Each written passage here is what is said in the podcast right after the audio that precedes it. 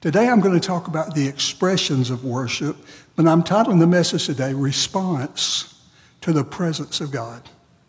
Our response to the presence of God. I'm, I'm not a big online guy, but I do do I do uh, Google a lot. You know, I enjoy doing that and it helps me a lot to get some information. But I found a post the other day I thought was really interesting. And the post was, These are precious things that we forget. And the first one was, We forget to hold on to, to the memories that can be cherished later. You know, if you're at a point in your life right now, you're going back over certain memories, you know.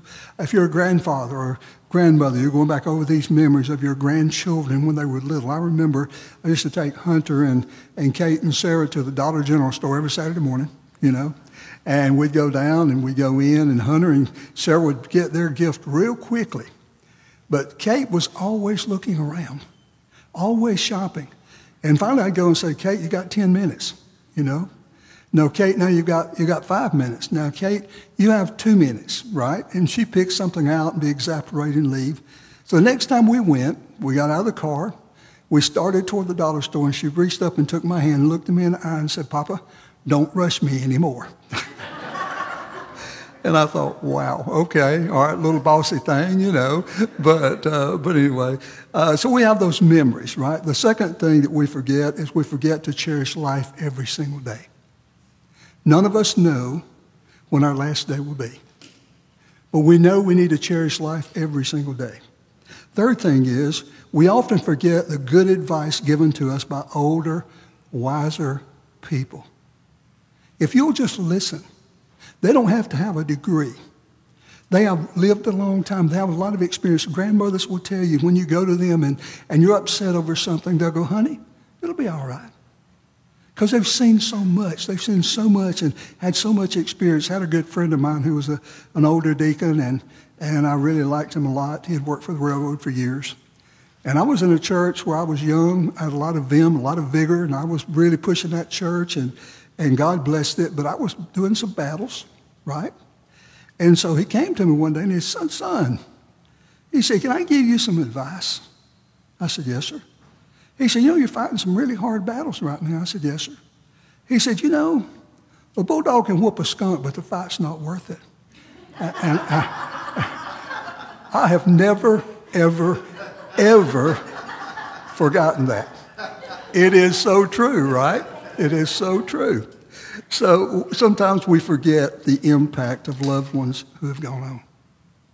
Loved ones who have gone on. I was reading about Bill Gates the other day. He's worth $129.4 billion. He's interviewed all the time by different people. And one of the interviewers asked him one day, after asking, What do you like to eat? You know, what's your favorite thing to do? Things like that. Asked him and said, What was the worst day of your life? He didn't refer to business. He didn't refer to anything else. He dropped his head, eyes glistening with tears, and he said, The day my mother died. The day my mother died. We have memories. We don't want to forget those memories. We want to hold on to those things. These are the things that we don't want to forget. Well, in 2 Samuel chapter 6, there's a story here about something that Israel forgot. Something that was very, very, very important to them. Something that God gave them. It was something God said, You build this ark of the covenant. You do it with specific, specific directions. And when you do that, here's what you have to understand. When you do that, my presence will dwell in that place. And so the Ark of the Covenant was actually taken by the Philistines when Saul went to battle with them. And then, then the Bible tells us that after seven months, they wanted to give that ark back. You know why? Because the presence of God was with it. The ark was placed in the temple of Dagon, which was their, one of their pagan gods. And the huge statue of Dagon, once they placed the ark there, it fell two times. The first time it fell, they picked it up, put it back in its place. The second time it fell, it shattered. And they thought, whoa, something's going on here. And then when they refused to take it back, 50,070 people died of a plague. And the Philistines decided, hey, we need to give this back. So they took it back to Israel and gave it to a man by the name of Abinadab. And it, it dwelled in his house for a long time. And it was there when, when, they, when they really figured out how long the ark had been going, it was there for about 20 years. And Israel had forgotten it. King David never forgot it. King David knew, and when he remembered the ark, he said, We're going after the ark of the covenant. So they go to Abinadab's house. They put the ark on a, they put the ark on a cart. And when they put it on a cart and they're driving it back, the, the oxen began to stumble. And when the oxen began to stumble, the chest began to fall. When the chest began to fall, remember the name of Uzzah. Reached out and touched the chest to stabilize it. And he died instantly. He died instantly. And so we're going to pick up the, we're going to pick up the, the message right there and talk about four responses. Four responses to the presence of God. The first response is one man was careless with God's presence. The word careless means not to give attention to, not to give adequate attention to something. And wasn't Uzzah, Uzzah wasn't he, wasn't he innocent in this? I mean, he just wanted to stabilize the chest so the chest of God did not fall. I mean, why in the world was he killed instantly? There are two reasons why. Number one, first of all, the Ark of the Covenant was never to have been taken by a cart. It was to be taken by the priest, and they would hold it up, and they would march with the Ark of the Covenant. The second reason why is the Ark of the Covenant was never to have been touched. Numbers chapter 4 and verse 15 tells us that. Uzzah, as an Israelite, understood that. He knew that.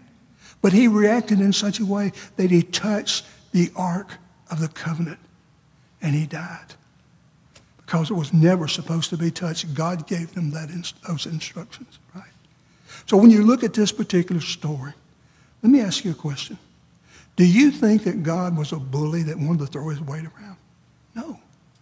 Here's the problem. The problem is God wanted to reach this nation who were very, very slow to grasp his, his nature and his, who he was and his holiness. And God said, I want you to understand, you cannot be careless with my holiness. You cannot be careless with that. The Bible is a book of progressive revelation.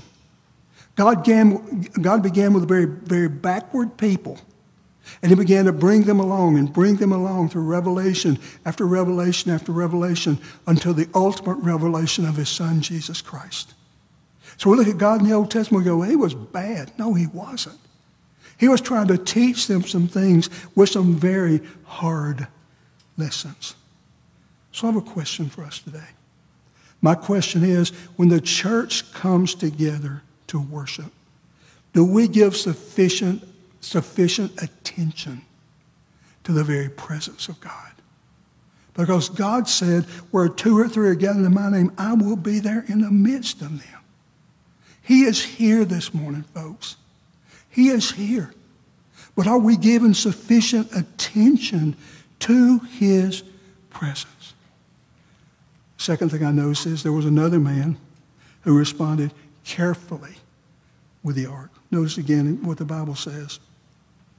The Bible says in, in verse 9, David was afraid of the Lord after that day, and he said, How can the ark of the Lord come to me? So David would not move the ark of the Lord with him into the city of David, but David took, aside, took, a, took it aside to the house of Obed-Edom. And the ark of the Lord remained in the house of Obed-Edom the Gittite three months. And the Lord blessed Obed-Edom uh, and all his household. When David heard about the blessings on Obed Edom's household, David said, We need to go get that. We need to be blessed like that. And let me tell you something. It's really interesting when you look at it because Obed Edom was not careless with the Ark of the Covenant, he was careful with it. Can you just imagine him walking through his house and seeing the Ark of the Covenant there in a particular room? and understanding that that represented the presence of God in his home. And he'd walk through and he would look at it, and there would be a reverential awe in him because of the Ark of the Covenant. The presence of God was dwelling in his home. And because he was careful with that, and because he understood that, the Bible says he was majorly blessed.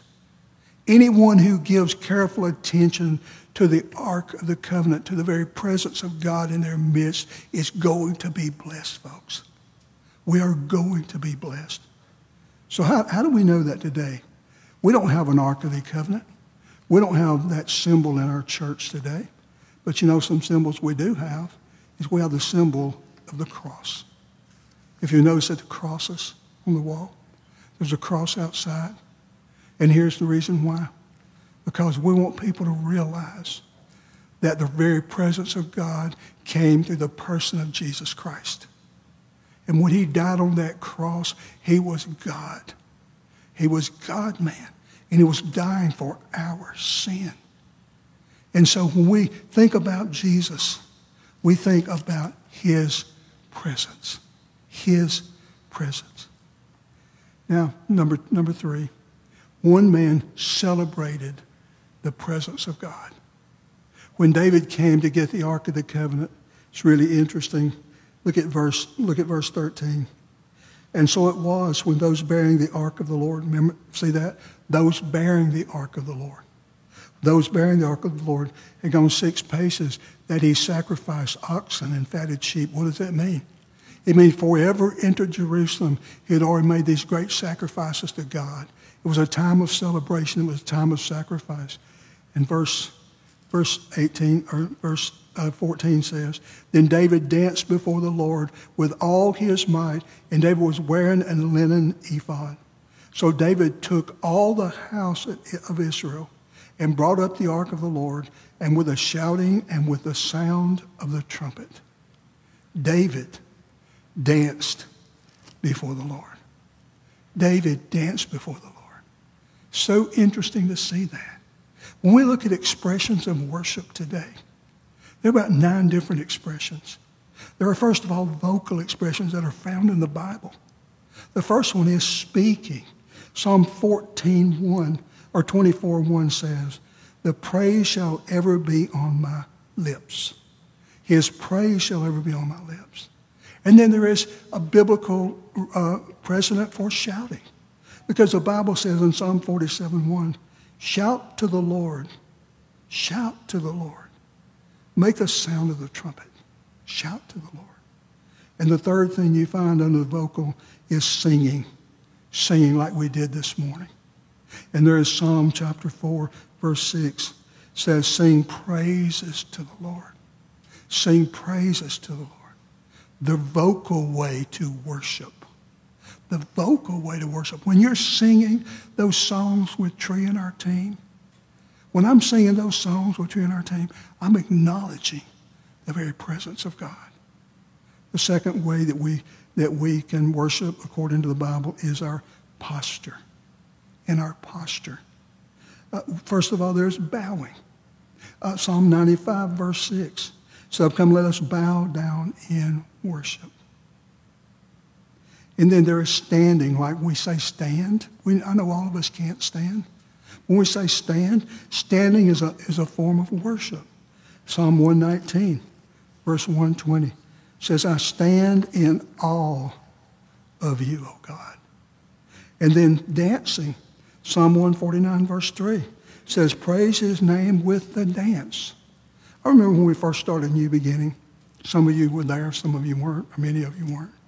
We had a young lady in our church who was taking dance, and, and I remember she would get up and she would dance to the Lord. And then one time our granddaughter Sarah came and, and they, did a, they did a dance thing because she was part of a Christian dance team at that time. And it's beautiful. It's beautiful when the heart is in it. It's beautiful. And then there is the, the, the part of that we do with our hands. What do we do with our hands?